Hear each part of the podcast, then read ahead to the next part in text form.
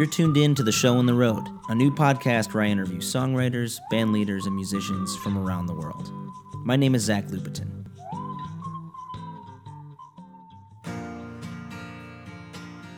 This week on the show, my conversation with a live Louisiana born roots and roller who has one of those once in a generation make your hair stand up on the back of your neck, ghostly lilting voices that doesn't seem of this time or place and doesn't seem to fit with his youthful, toothy, grinning, leather clad persona. The kind of voice that makes you scratch your chair across the floor and get closer to the speaker. The kind of voice that, even in the quiet front bar of LA's famed Troubadour, where we recorded this, seems to tear you out of your reality for just a moment and take you to an alternate universe that fades in and out of focus. Part spaghetti western dust storm and part Hookfield 60s AM radio sunshine. Dylan LeBlanc. Mostly I record these dispatches wherever I can find a quiet place. Maybe my homemade blanket fort of a studio here in LA, but sometimes there's a bit too much of that weed whacker and lawnmower hum right outside the window for my liking, or maybe we find a cramped hotel where I can convince a touring artist to tell their tale into the mic, which we have to place on an upside down ice bucket with people shouting in the rooms next door. It's not ideal, but this episode, this is special. We got to record Dylan LeBlanc, the man from Shreveport who now calls Nashville home, in a hallowed hall up the road on the fuzzier side of Beverly Hills, inching into Hollywood a place where you might have seen a young Elton John levitating off his piano in the recent biopic Rocketman, a place where Carole King and James Taylor first made their mark and still perform each year. A music hall that smells like the echoes of beer and the occasional unrepentant greatness. The Troubadour, which, despite LA's fractured music scene and the fact that parking is a nightmare, has somehow retained its mystique and its draw. I was lucky enough to record my group Dust Bowl Revival's live record, Lampshade, on here, and man, it was one of the more nerve wracking nights of my life. But we did it, and the sound was magical. And I was glad no one kicked me and Dylan out when we chatted by the buzzing fridge in the quiet, shining bar before his first headlining show there, headlining the Troubadour, just like Elton John. Let me tell you, it's a thrill to see your name on that marquee where so many greats have been. And that's where I found Dylan, standing right under the marquee in his black Stevie Ray Vaughan hat and his motorcycle jacket and his shades. And despite still being a 20 something, I could have sworn he had materialized from a different place. Not quite the past, but somewhere where ambitious dropouts like him either make it in the Muscle Shoals ecosystem or die out like so many drugged up dinosaurs. And really, Dylan could have been one of those guys. A hometown hero playing the guitar in a smoky bar never getting out of his hometown circuit. There's so many guys all around the country who are kings in their little town, but that's it. And my favorite part of our talk in the Troubadour was when Dylan got vulnerable, told me that this is his only plan. There's no backup plan. This, in many ways, is the family business, and it's a hard business, but it's his. There's no one to bail him out if it doesn't work out. Maybe that's what we want from our favorite artists to watch them walk the ledge each night, and knowing that if they fall, no one's going to catch them. I was surprised to hear that while he has toured extensively in Europe, building a following over there, stateside, he's just starting to make a dent. But the good news is, people in high places are giving him a shot. Dave Cobb produced his newest record, Renegade, and it's clear that Dylan has grown up a lot in the last few years. It's a big, snarling, cinematic banger of a record. This is the last episode of our summer season, so I hope you can maybe listen to this with a cold drink in your hand underneath the sun and drift away a little bit. Because Dylan's voice, it's meant to transport you. Where you want to go, it's up to you. So without further ado, here he is now, Dylan LeBlanc.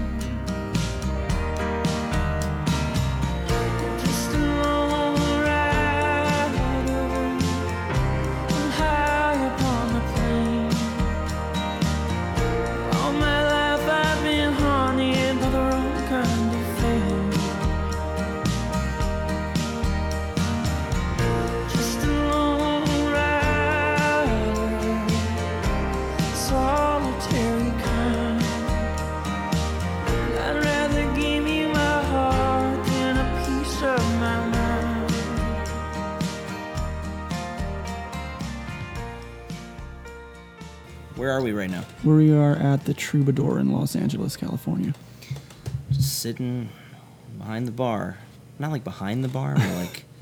more like in front of the bar. Yeah. Yeah. It just opened up. We're raising the bar. That's true. In front of it. And you're, uh, wait, you're headlining the Troubadour for the first time. Yep. Trippy. I mean, you looked pretty cool in that that leather jacket and that black hat in front, Yeah. In this 80 degree like Los a young Angeles Gram weather. Parsons loitering on the sidewalk. Yeah, man. You're from uh, way down there. Lafayette was it Lafayette? Um, no, I was actually born in Shreveport. Shreveport. Yeah, but that was close. Do you feel like your southern accent disappears when you sing? Uh, I certainly hope so. I certainly It's like an. English accent. Like Yeah. Beatles don't sound British when they're like rocking out. Like where does it go when you sing? I mean, but early Beatles, I saw her standing there. You know, Yeah. kind of. You know, I can kind of tell, but maybe not. Definitely not later, later Beatles. But that, I don't know. What do I know? What did you grow up listening to? your dad played in Muscle Shoals, right? Yeah, he he was a Muscle Shoals um, uh, songwriter. He was a staff songwriter at Fame, and then he also did session work for certain people there. Um, so the first thing I started listening to was like country music that he was writing, stuff like that. And also, uh, you know, I grew up in Shreveport for the first ten years of my life, so whatever was on the radio is what I listened to because we were pretty sheltered as far as music went. I grew up with my mother and my stepfather and it's pretty religious situation there. So the first thing I ever started listening to was like, you know, hymns and stuff, Yeah. stuff like that. Did you go to church when you were a kid? Yeah, I did. Yeah, we went to North Shreve Baptist Church. Brother Roy Davis gave me more ass whoopings than anybody else in the whole church. So, Why, why did he have to ask whip your ass rather? well, me and my little brother were often interrupting sermons and throwing candy wrappers at each other and being loud during his sermon. And there was this part of the uh, Sunday uh, sermon where you could choose a song sometimes. Hmm. And I embarrassed him because in the hymn there was a actual uh, the Canadian national anthem Okay. was in the hymnal, and so I was like, "Oh, oh, Canada!" and Why would it be in the hymnal? I have no idea. It, we we still to this day are, are Because curious there was like a about that. hockey match in the basement. Could be, could be. It, I mean, it doesn't really get cold. There is a hockey team in Shreveport though, the Mudbugs. Oh, yeah, shit. Yeah, pretty cool. I used to go to those games when I was younger. Did you play sports? Oh no, no, no, no, no. We weren't allowed to play sports, man. Like, weren't as- allowed? No, no, no. We couldn't do it. I, I don't know. I think it was really because we didn't have the money for it. Oh. But my parents, well, you're not allowed to do that. They just didn't want to tell us that they were broke. Yeah, because I would think like that would be one of the few free things to get a young, energetic kid's mind right. you Well, know, 'em in yeah. football pads. Right. I mean, but we didn't we didn't get to do that mainly. But I think it was because we we didn't get to do much of anything. My mother was like very. She's such a sweet lady, very very soft spoken and very kind. But she was also extremely like overprotective. Yeah. You know, and so she kept us on a very short leash. We we could only like play in the backyard. Right. You know, and we couldn't ride our bike like anywhere around the neighborhood. There's a lot of crime down there. Mm. And there was like always something weird in the news about somebody kidnapping somebody or like, you know, child molestation. It's it's a weird place. So I think she would, you know, hear that kind of your stuff. folks and- divorced when you were real young. Yeah, they got divorced when I was like four months old. Me and my sister. I have a twin sister, so her and her and I moved, stayed with my, my mom, and we moved, we lived with my grandfather for about a year after my mom and dad divorced, and then she met my stepdad, and they're still married today. So Does your twin sing as well? she can. She's really good. She can harmonize, and she just like naturally hears it. You know what I mean? Yeah. Some people can't do that. You have to like you have that natural like you can hear it or you don't. You know. I guess it can be taught. I'm not really sure, but she definitely can do it. But she won't do it. She's like the most shy person I've ever met. I think that something has to be wrong with us to feel like we need to stand in front of people and sing. Well, it's part of our good-natured narcissism, I think, as performers. That's a very delicate and uh, Well, it's like you, Interesting way to you put it. say like, well, I, I want to make people feel something, Right. and sort of blast them out of their comfort zones with my poetic journeys. yeah. But really, you also like want people to applaud you constantly. Oh yeah. You know. Oh yeah.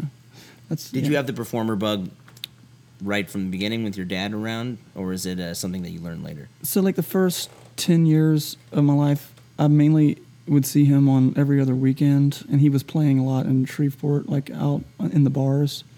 And um, I stayed a lot with my grandmother, and uh, I remember there was this like VHS tape of him, and he was in a band called the Underground. They were like a rock and roll band, and it was like a telethon to raise money for something. I don't even remember, but I remember watching that over and over again as a kid, and I had like a little toy guitar and a toy microphone, and I just sort of mimic what he was doing, you know. And I definitely thought that he was a superhero. You know, he was like banging his head and playing guitar, and it was loud and it was cool and obnoxious. And I just thought I, and I, and I always really loved music, like sound. You know, my my mother said when I was a kid, I would stick my ear like directly to the speaker when the radio was on. You know, and just like you sit there Wow. for you know hours and just listen to music. And she was a big Billy Joel fan, strangely enough. And so, and I'm still to this day, I just I absolutely adore Billy Joel, and people people make fun of me for that, but I don't care. I think he's like incredible. What's your go-to Billy Joel Well, song I mean, in a pinch? I mean, dude, I'm, I'm, you know, it- of, course, it's scenes from an Italian restaurant. That song is perfect. You know, also, uh, she's always a woman to me. Hmm. You know, that one's what a great love song. Still rock and roll is my go-to Still Rock and Roll. karaoke song. That was mine and my cousin's like dance song when we were like five. Yeah, We would just dance in the living room and blast that when it would come on I just radio. love how spare that Great sax is. solo too. It's so spare that Yeah. palm muted guitar. There's like really like the drums are barely there. Yeah, Like I don't even know if there is bass really. You know, right. It's like a hit song with like barely any musical accompaniment. you know, it's like almost a cappella. That's what makes it great. There's this Sharon Van Etten song that I love. It was on her album Epic. Uh, came out like 10 years ago, probably. Uh, I'm a huge fan of her. But she, ha- it was this song called One Day. You ever heard that song? So, I think so. Oh my gosh, man! It's it, the thing I love about that song is it's a guitar, a tambourine, a bass, and drums, and then her, Hmm. and it sounds incredible. Mhm. It's huge, and it's she's em- uh, emoting in such a fantastic way. It just it draws you in. If there's something that sounds huge, it's your new record, Renegade. Thanks, man. Thanks. That was a segue, Yeah, that was a good segue. Um, I like the way you did that. but very like super head banging in the car type, like '70s rock and roll Yeah. echo. You know, just Yeah. loving it. I mean, I think man. you know we were talking out front, uh, the troubadour here about how I think when Dave Cobb first probably sent you some of the maybe it was the final mixes. Were you like, wait, is this me? Is this this thing that I want to put out as me? Is It- it? Is like kind of pop forward. It is very like hook forward. Mhm. You know, and I think you know you have a lot of dark poetic language going on in some of these that it feels like almost like a like a spaghetti western prison drama in a 70s That pop is album. that is the best description I've ever heard. no of but that album. i'm like listening to these songs there's a lot of like criminality happening and Yeah. and, and guns and and sort of fear of getting set up or Yeah. uh, being taken down you know that song domino you know it's Yeah. like you're not going to get me right. you yeah. know You're gonna- absolutely. Yeah. Do you do you feel like there was a theme or am i just imagining it No, no, no, no, no. There was, uh, you know, I was spending. I was living in Lafayette for about three years. I had a house in this really small town right outside of Lafayette called Breaux Bridge, and I was spending lots of time in New Orleans, and hanging out down there, and just sort of watching.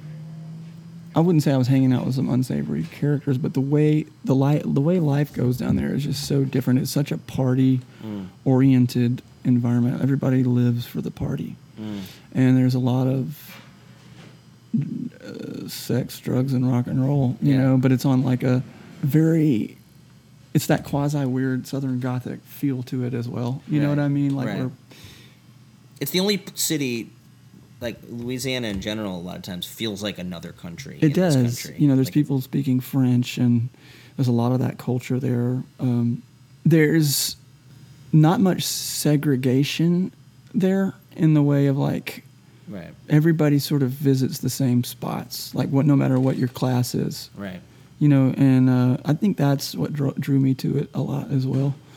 Uh, you wouldn't think that because of where it is in America and the history that it has, but it actually, it is like that, and and everybody, you make a lot of friends down there, you know, that that have seen a lot, and uh, there's a lot of crime, there's a lot of, but people have each other's back there in a way like that. Some places like Nashville might might not in a way, you know, and it's but it's like a street thing. Yeah. that's what I'm talking about, not Right. like a you know, it's a it's a very street environment. I don't really know. That's a cheap way of Where's your it. home base right now? I'm in Nashville. Yeah. Yeah. I'm in Nashville, and I love it. I mean, Didn't you great. like that cool breeze coming up Santa Monica Boulevard? just like Sheryl Crow said. Yeah. You know, we would welcome you here with open arms. Right. See you in a nice bungalow down in Venice. Yeah. I mean, I would totally live here. This place is uh, over the last ten years. I've really fallen in love with Los Angeles. But I feel like people from the South do have their heart down there. That it's it's something that I can't understand. Yeah.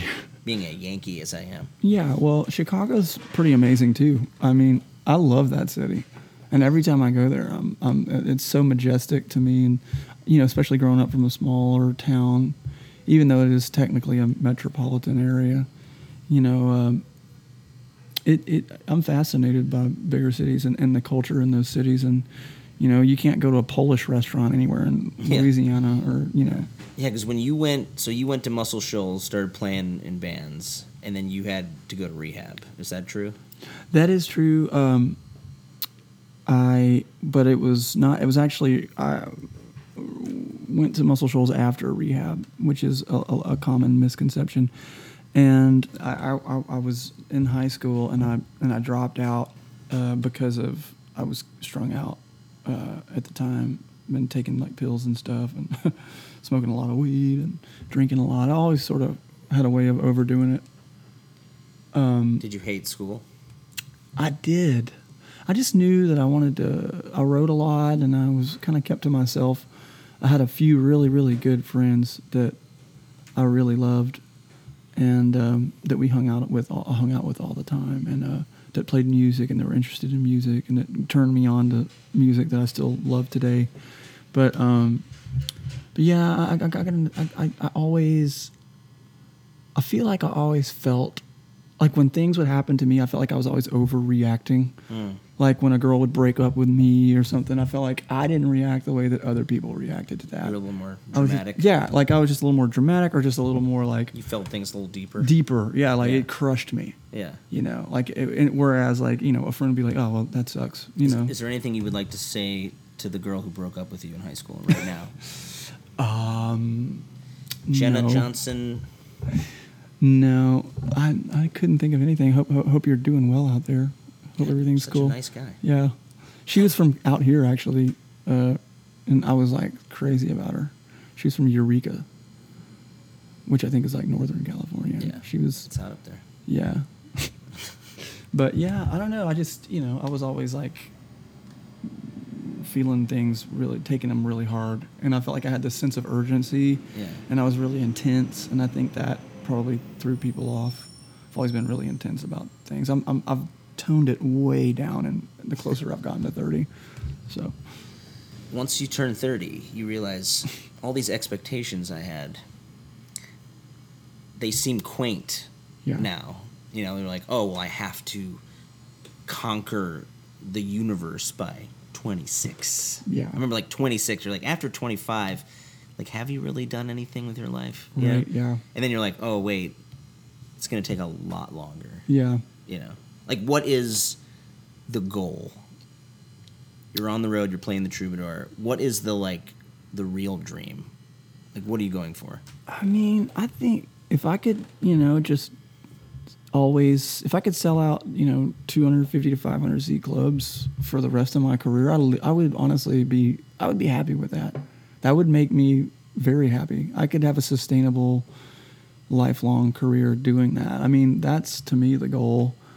You know what we're doing now. You know, I mean, I, I really, I love it. I mean, if that was the only, if that was, if that was as far as we ever got, it Yeah. wouldn't hurt my feelings. Hmm. You know what I mean? I mean, everything else is just icing on the cake. You know. Let's go back again one more, more time to high school because that's there's a line in Born Again hmm about being at the edge of 18. Mhm. It's like the guy version of Stevie Nicks' Edge of 17. Yeah, right. But like, what were you feeling at that point about your future? Oh man, 18 was a tough year. I was, uh, I had, there was this girlfriend I had from South America, and I just like couldn't get her to get serious about me. Mm-hmm. You know what I mean? And I was always trying to like take it to the next level, and I was, I don't know, frustrated with that. I think I have like serious, like I'm definitely one of those mommy issues type dudes. Uh-huh. Sucks. it's been a it's been a hindrance, but um, no, I mean I was just trying to like get her to take it to the next level. She wasn't into it. I could kind of feel that. Um, and then I remember uh, I started a band called Abraham, and we we lasted for like six months, and it was really cool. Mm. It was me and this other singer, and um, and I really wanted that to work, you know. And we were gonna come out here and play the Mint, you know. We had all these Yeah. plans, you know. And then uh, then uh, the singer like basically got engaged and got married, and Yeah. um, so everything sort of fell apart after that. And then this other guy that the other guys in the band came home from college and they wanted to back him up. And then I remember going to rehearsal for that when that guy he was like, "We're just going to back him up since Michael's not going to play anymore." And I was like, "Cool." So then I show up to rehearsal and they already know like all of this guy's songs. Mm. And I'm like, "Well, can you kind of show me this part?" And I remember them just being like, just sort of ignoring me Yeah. you know and so then i got the hint like oh we don't you're out you know like we don't want to do this with you anymore so then that happened and i was super crushed and then i remember i got i just signed with ascap Mm. and i was like super down and i remember asking the universe i remember sitting there and thinking like i'm really really really down and out right now. And like if there's something cool that could happen for me that would be now would be a good time you know Yeah. because i was just like you know uh, broke. I didn't have any money. I wasn't making any money. I was uh, at that time i was living in my granddad's spare room. And he had a hair shop in his house. Mm. and uh, I was driving back and forth to Muscle Shoals to do little demos with my buddy Ben Tanner, who worked at uh, Fame at the time, and um, and I'd put together like all of these demos of Mm. these songs, and I and I'd signed with ASCAP, and they invited me to this r- new signing writers' night at the Bluebird Cafe. hmm So I did that, and it, that was in like July, I think, of 2008. And I did that writers' night at the Bluebird, and there was a guy there named uh, Jon Tiven who had done like a bunch of blues records and stuff, and he Mhm. was the coordinator for the Jack Daniels uh, annual like p- party. He was like Yeah. he got he curated the music for it. Anyway, uh, he came to England to do that, and when he did, he told uh, Geoff Travis, that was the head of Rough Trade Records, about me, Mm. and said to check me out, and he did. And then I got a MySpace message. Oh yeah. Yeah, from uh, that was back in the MySpace days from the A and R guy, and I kind of blew it off because honestly, I'd never heard of Rough Trade before. Yeah. you know, and so I told my friend Ben the next time I saw him, I was like, I got this message from Rough Trade uh, saying that he liked the stuff he's hearing online and he wants to me to send him like 10 songs. I was, you think that's legit? And he's like, dude, Rough Trade is extremely legit. Like, and he Yeah. showed me the Smiths and like, you know, that their ties to the Strokes and like all this stuff. So we put together what was essentially my first album, Pauper's Field, and sent it to him. And they're just all just demos. Mhm. And um, and then I got a call saying they wanted to come see a show. So I booked this show in my hometown of Shreveport at the El Dorado Casino Mm. at the Celebrity Lounge. Oh yeah. Yeah, and uh, It's time to do a homecoming show there. yeah, and so I was like uh, trying to just get as many people to that show to make it seem like I was a bigger deal than I was because I really wanted this deal. Yeah. And um, so I like got a decent amount of people, and a lot of people were half of them were just drunk people that were Yeah. already in the casino. Yeah. And um, anyway, so they came and they liked the show, and then I got signed uh, in February of the next year. So it was crazy. Yeah, man. So that was something that, that was cool that, that did come. I've seen you play actually in Europe. Yeah. It's it's like we've both been on that Tonderfest thing before, right? Oh yeah. I think you started in Europe too, right? Because I started my career in Europe. No, not at all. Oh, I, yeah. I mean, that would sound cooler than Yeah. starting your career in, at the Mint. I, yeah. I mean, well, I We had a Wednesday residency at the Mint. It was the shit. we get mean, uh, that's 100 cool. people a night. yeah, dude. Shit, I'd Do be you, happy. do you think that the European audiences have caught, caught on to you quicker? Yeah, I think they just keep their ear to the floor uh, about what we're doing a little closer than people here in America. You know, uh, what we're doing is not. It's kind of been. It's getting more popular now, but it was lost on people, especially in, in 2010. Americana had not become a thing yet. Like it now, it's huge. You know that that term Americana, whatever whatever Yeah. that means. I think it just means what, when you don't know what it is, you call it Americana. But Left leaning country rock? yeah, yeah, exactly. But uh, yeah, so mm, I definitely got more exposure in Europe because I spent more time there. First two years of my career, from 2010 to 2012, I pretty much stayed over there touring. You know, That's a, I mean, that's a commitment for for a, a guy for, from a small town. and I did it by myself for the most part because I didn't have any money. Yeah. You know, so I'll, I'll just go over there and take trains and, and tour and meet people. Did you ever get lost? Oh yeah, big time. Had a terrible time in Hamburg one time. I was trying to get to Amsterdam from Hamburg and totally freaked out. I got super high, and I was like super stoned. And by myself, I'd bought some hash from some guy on the back of a moped, and smoked a bunch of hash and got on this this uh, train. And I accidentally sat in first class, and I left my bag with my passport and my credit card and my Yeah. wallet, everything in there in the train station and uh, took off, and it was just a mess. And then the, the German lady was yelling at me because I was sitting in first class, but I didn't realize it. Yeah.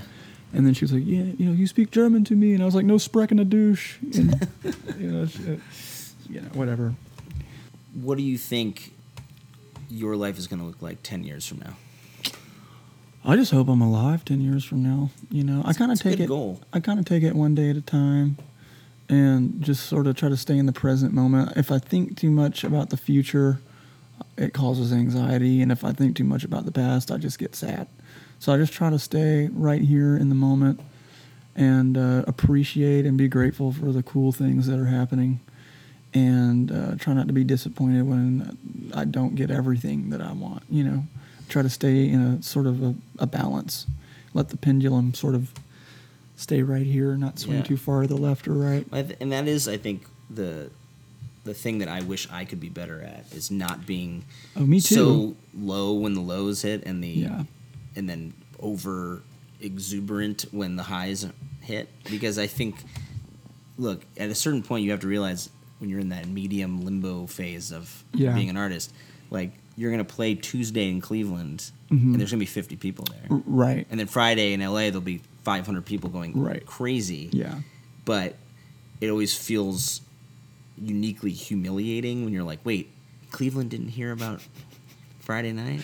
Do they know who? Do they know who I think I am? Like Cleveland does not know or care yeah. That. Yeah. until they do, you know?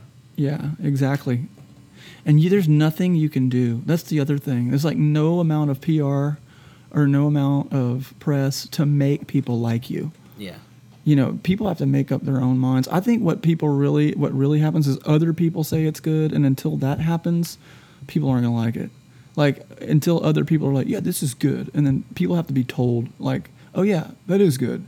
You know what I Well, mean? there's a, a mystical thing that happens when everyone all of a sudden feels something at the same time. Yeah, like all of a exactly. sudden, like, this kid with the black hat and the leather jacket is my guy. you know? Right. And there's so many guys out there, and there's so many people doing what we do. And I mean, my career has literally moved at a snail's pace. I mean, 10 years I've been on the road now, and I'm just now starting to see people come out to shows. And for in the last three years, you know, people buying the record and, and, and talking about it online. And I mean, I couldn't get in America, especially my, my my career just started in the U.S. You know, like three years ago when Cautionary Tale came out, because I was lucky to get three people to a show anywhere, even in my hometown. People didn't care, so you know that was a that's a tough one too. You know, And you're like, wait, people are packing it in Berlin, guys. Come on. I know it was it was bizarre. It was bizarre. But you're smart, and you didn't know you were smart, maybe. But like getting those hard years out of the way when you're young and stupid, I Yeah. think is smart because I think like I would not be able to sort of be doing that now when I'm married, you know, Yeah. mid 30s. But like when you're 25 and you're just like, hey, someone's booking us in North Carolina. Right. You're like, fantastic. Yeah. You know? And I miss a little of that uh, excitement of like when you were young and just like anyone in a room listening to your music was like an important feat, Right. you know? Yeah. And it's like, you know, if you're at the Troubadour and you see like only 200 people show up, you're going to be pissed and heartbroken or not. I probably wouldn't. I, I'd probably be happy. 200 people feels pretty good in here though. Yeah. I mean, that's 200 people that paid to see you. You just have Yeah. to remember that. Like, it's better than zero. I always have to tell myself that. How did you get this well adjusted is my question. just from p- literally playing to zero people and go like a lot. So I mean, to me, I remember when Cautionary Tale came out, we got 50 people to a show. Uh, right after that came out, and that freaked me. I was ecstatic, and people Yeah. were like, "This is not good, man," you know. And I'm like, I'm just happy that 50 Yeah. people showed. I mean, like it just blew me away that there was 50 people that it wanted to be in the same room to hear a song that I had written, you know, or songs that I had written, and it just it freaked me out. Cautionary Tale came out on Single Lock. That's uh, Yeah. is that John Paul White's Yeah, label? it's John Paul White, uh, Ben Tanner, and then this third guy named Will Trapp, who's just like Yeah. the money, the money man. Yeah. Yeah, and um, but they're a great label, you know, and they did me right on that record.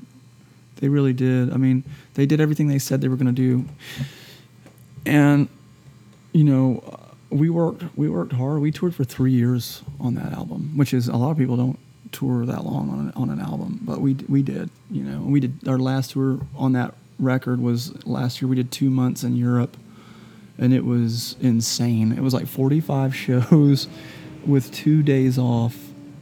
Yeah, we didn't get any days off. I might need to ask you who your driver was because we're figuring out our first real like month and a half long Europe and Yeah. England thing. I got a great guy actually, and he would be happy to drive you. And he's cheap, and he's reasonable. And he's not. He doesn't like just try to take it, take you for your Germany work. He's in the, uh, the Netherlands. Yeah. Uh, Truchet is the name of the company, Interesting. and uh, he's great. Yeah, it's it, it's daunting. I think when you realize that you put all this effort, time, and money into a record that feels important and feels lived in, and and you know it's your life.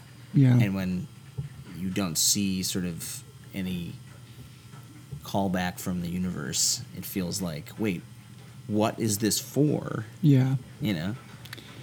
But then I think you can become grateful when stuff does start to happen. And I think you just have to not stop doing it. You have to be crazy enough. Like I think a lot of people have backup plans, yeah. and they have like, well, after 28, if this isn't working out, I'm going to move Yeah. back home and I'm going to use that degree that I earned. And I literally have no backup plan.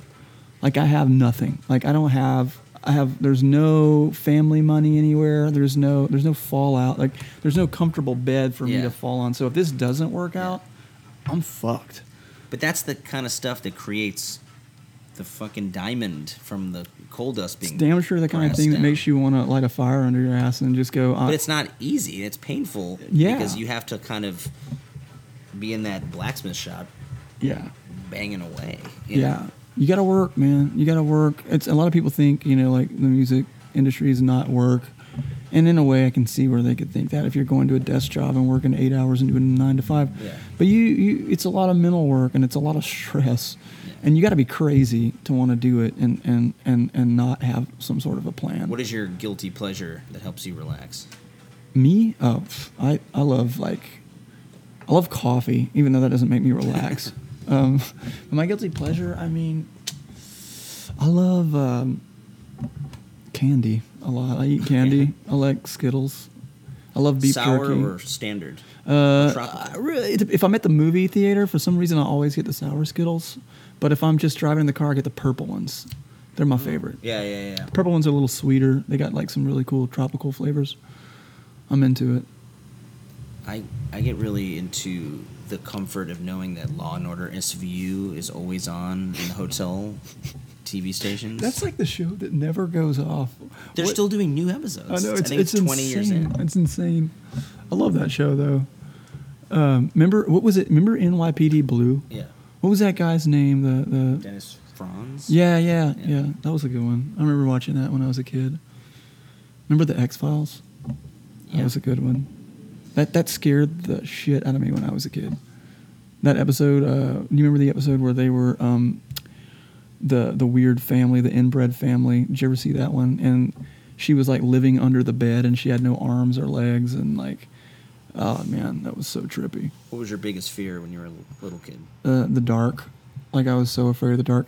We were grew, grew up in like this, you know, like I said, I went to like Baptist church and it was all hellfire and damnation. And I remember them telling me like, don't be afraid because when you're afraid, that is like demons clinging to you. And I was like, that makes me more afraid. Like I'm, I'm actually Can we not talk extremely terrified. Yeah, and I just, I mean, that scared the hell out of me. And I remember being a kid and always being afraid of like evil spirits and like all that kind of thing. I was definitely a skittish kid, so the dark was like not cool, and we weren't allowed to like leave our rooms after a certain hour. And I remember just I couldn't sleep. I didn't get much sleep as a kid. I literally would stay awake almost all night, uh, freaking out. I sound like a, I'm not painting myself to be a very stable human being on I mean, this podcast. do you think you had anxiety oh, as a kid? Oh, I didn't know that it like, was should that. you have been medicated? Probably, and I was. I was. I, I remember getting on ADD medicine. I remember I was on Adderall, which probably made it worse. You can Yeah, start like spitting the rhymes like, amphetamine. Like Rayland Baxter. yeah, amphetamine, uh, paranoia. Yeah. That song "Lone Rider" was really sticking out to me. Uh, the wrong kind of fame is there the right kind of fame? Uh, I don't know. I just remember when I when I was drinking, I would always do tragic, crazy things that would get me into trouble. You know, and I'd get into fights and always have to apologize to someone. And I felt like in the town that I was living, I was living in Florence, Alabama at the, town, at the time, and I felt like I just had such a bad reputation for that.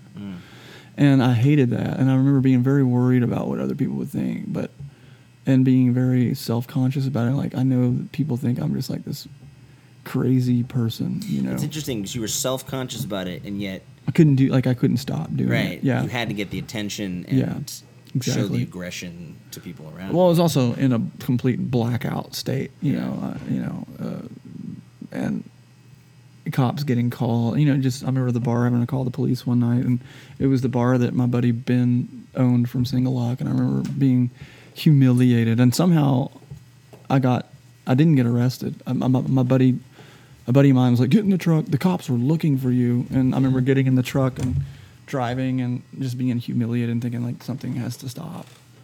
You know, like this has to, this can't continue. But so that was like I remember like that kind of thing. You know, when did you take music more seriously? Like this could be your future. Uh, I would say when I, I started taking it seriously when I was probably 20, 20, yeah, probably. You know, like when I started touring. I remember was very naive, and I was so used to playing those like club gigs where you do like cover songs because I used to do that for extra money. Right. And you could do those gigs and not have a tuning pedal. You just tune by ear, you know. Yeah. And I remember going out and doing like my own solo stuff, and I would show up without a tuning pedal, and people would be like, "What? What are you doing? You, know, you don't have a tuner?" You know. I remember this steel player I played with, uh, Steve Fishell, who's amazing. I tuned to the wind. Yeah. he was like, "Where's your Where's your tuning pedal?" And I was like, "I don't have one. I just kind of tune by ear, you know." And, and he's like, you, "Dude," he's like, "You're you're you're you gotta be a pro." You know, I Yeah. remember like not knowing what a pro Yeah. meant. You know, like having all your things and having them together, like. yeah. And um, I didn't learn that till I was probably about 24. Did I start actually getting like way more pro? Yeah. you know, and having like everything I needed on stage and not, you know, screwing it up or, you know, something like that. Have you ever felt the presence of God while on stage and in the throes of performing with the lights on you and the smoke and the, the night? Uh, the presence of God. Yeah. I've definitely felt an omnipotent, like, thing. Like, I've felt like we were, I've definitely felt like in direct accordance with whatever the, the divine purpose of the universe is. I know that sounds like some hippie shit, but um, no, I mean, I've definitely felt something omnipotent for sure. Like when everything's going so well, you just look at your band and it's like this telepathy that you're, you you just it's just you feel like you're gonna levitate off the stage. It's so intense and like so the crowd is just so with you, you know, and Yeah. they're so in it. You just feel like, oh man, this is this is like you know uh, supernatural feeling to me right now. Is there a place anywhere in the world that is sort of the most holy to you? I would say being in New Orleans is like it feels like I live there in another life or something. Mm. I just feel so familiar with the city. I feel like it knows me and I know it and we we get along really well. Also there's a sinister vibe there that I've always been sort of drawn to Mm. in a in a strange way. I, I don't I can't really describe it, but there's it's electricity or something in the air uh, of days gone by. You know that city's seen everything uh, from Spanish influenza to yellow fever. Lots of people have died there. It, all, it could have gotten burned down in the Civil War, but it didn't because the Union uh, secured it very quickly because of their navy. So, like, it's seen everything. It's seen this country begin. And uh, I just feel in a place like that where there's that much character um, and that many stories, it's it, I feel very much rooted uh, in in that. Uh, and I wanted to learn more about it. I'm also just addicted to history. I love history. Uh, you know, I love learning about it, and uh, probably should. What's be. the last book you read? Uh, I'm actually reading this book on Houdini right now. Hmm. Yeah, it's uh, it's about his life, which is very interesting to me. Um, and then before that, uh, I read uh, The Way to Love by Anthony de Mello, which is just like this kind of a spiritual. He was like a Jesuit priest who just sort of transcended religion and just sort of started like it's about like attachment and like letting go Mm. of attachment. I don't know. I'm usually reading self help books. That's pretty much all I ever read. All right, we have to do at least one creative exercise. All right. So, sitting under this microphone, which I'm going to use right now, is a copy of Great Expectations. Ooh, classic. I would lie if I would say that I've gotten all the way through it, Yeah. but there's something Hard about your language and Dickens' language that remind me of how we're all connected, maybe, in the grand thread of writers and artists. Yeah. So, what I'm going to do is I'm going to read a I'm nervous random now. I don't know part of Great Expectations, and Okay. you're going to, without thinking too hard, go right to an artist or a song that moves you. Okay. Okay, starting with was approached by such ingenious twists of path. Souvenirs, John Prine. Mm. Have you ever played with him? No, never have. Would love to, but never have. All right, next passage. Can the candle help it? Uh, Candle in the Wind, Elton John. Uh, I don't know. I'm just like, if, you if, it, if we're talking uh, right off the top of my head, Okay. it's a hard one. Once kept a boat at the temple stairs. Harvest by Neil Young. I don't know. Do you feel annoyed or complimented when people say, "Oh, you sound like a young Neil Young"? Ooh, yeah, you know what? I'm glad you asked that question. Um, it bothers me only because I feel like it's offensive to Neil Young, and I'm such a big fan Yeah. that I would hate to offend him, and so I'm like, please don't say that. Like I hate it when people say that because I don't want him to read that somewhere and be like, oh, so he's the new me, huh? Yeah. You know what I mean? Like that would just humiliate Well, it's like that uh, me. I don't that know. famous story when Springsteen was going into Columbia Yeah. with his demos, and Dylan was coming out with his checks, yeah. and Dylan goes, "Hey, I heard you're the new me," and then just Yeah. walked out. Yeah, that would be just like a trip, man. Whoa. Yeah. Next one. Dissatisfied and uncomfortable. Nebraska by Bruce Springsteen.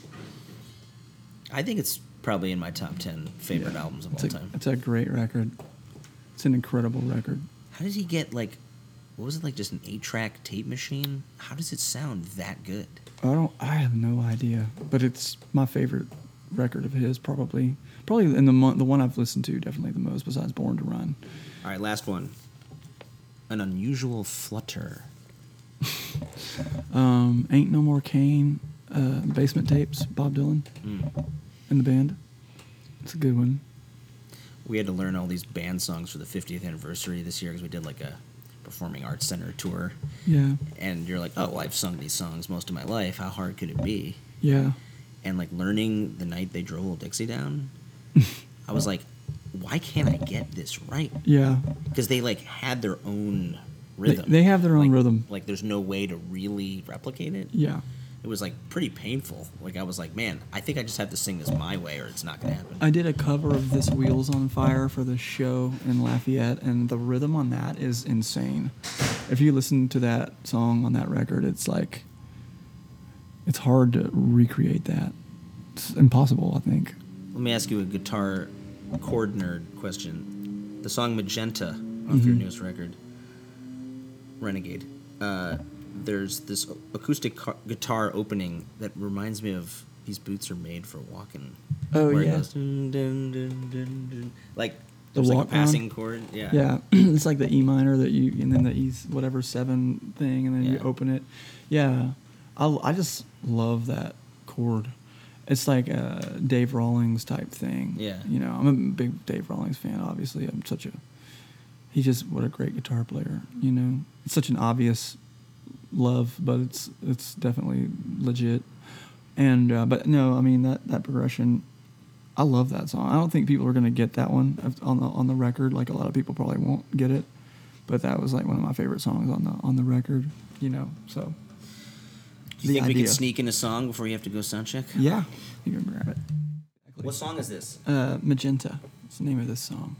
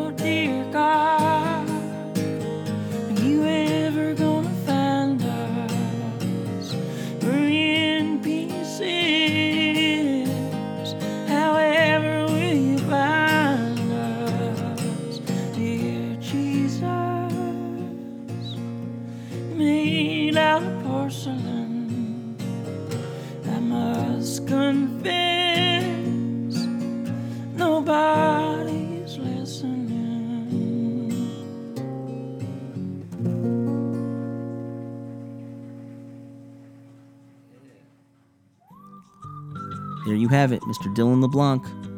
You can go to dylanleblanc.com for his music and his tour dates.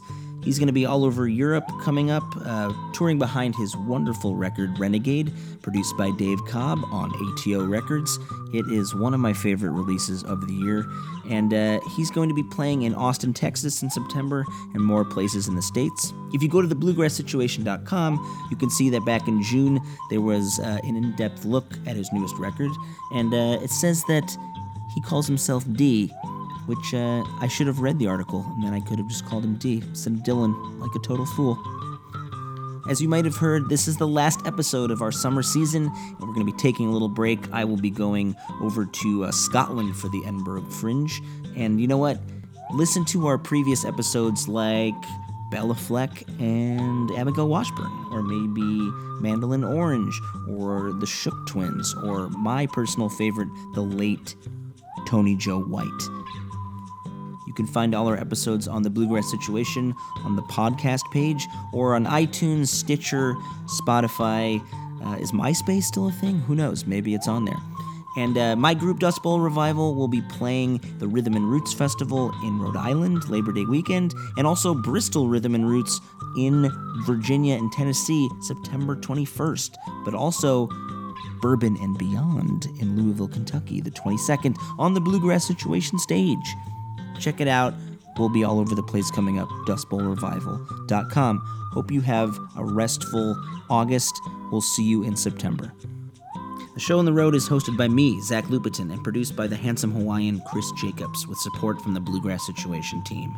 If you love the show on the road, please leave us a review or rating over at itunes.com slash show on the road. Tell your friends, and also be sure to check out BGS's ever-growing collection of podcasts up right now on the bluegrasssituation.com.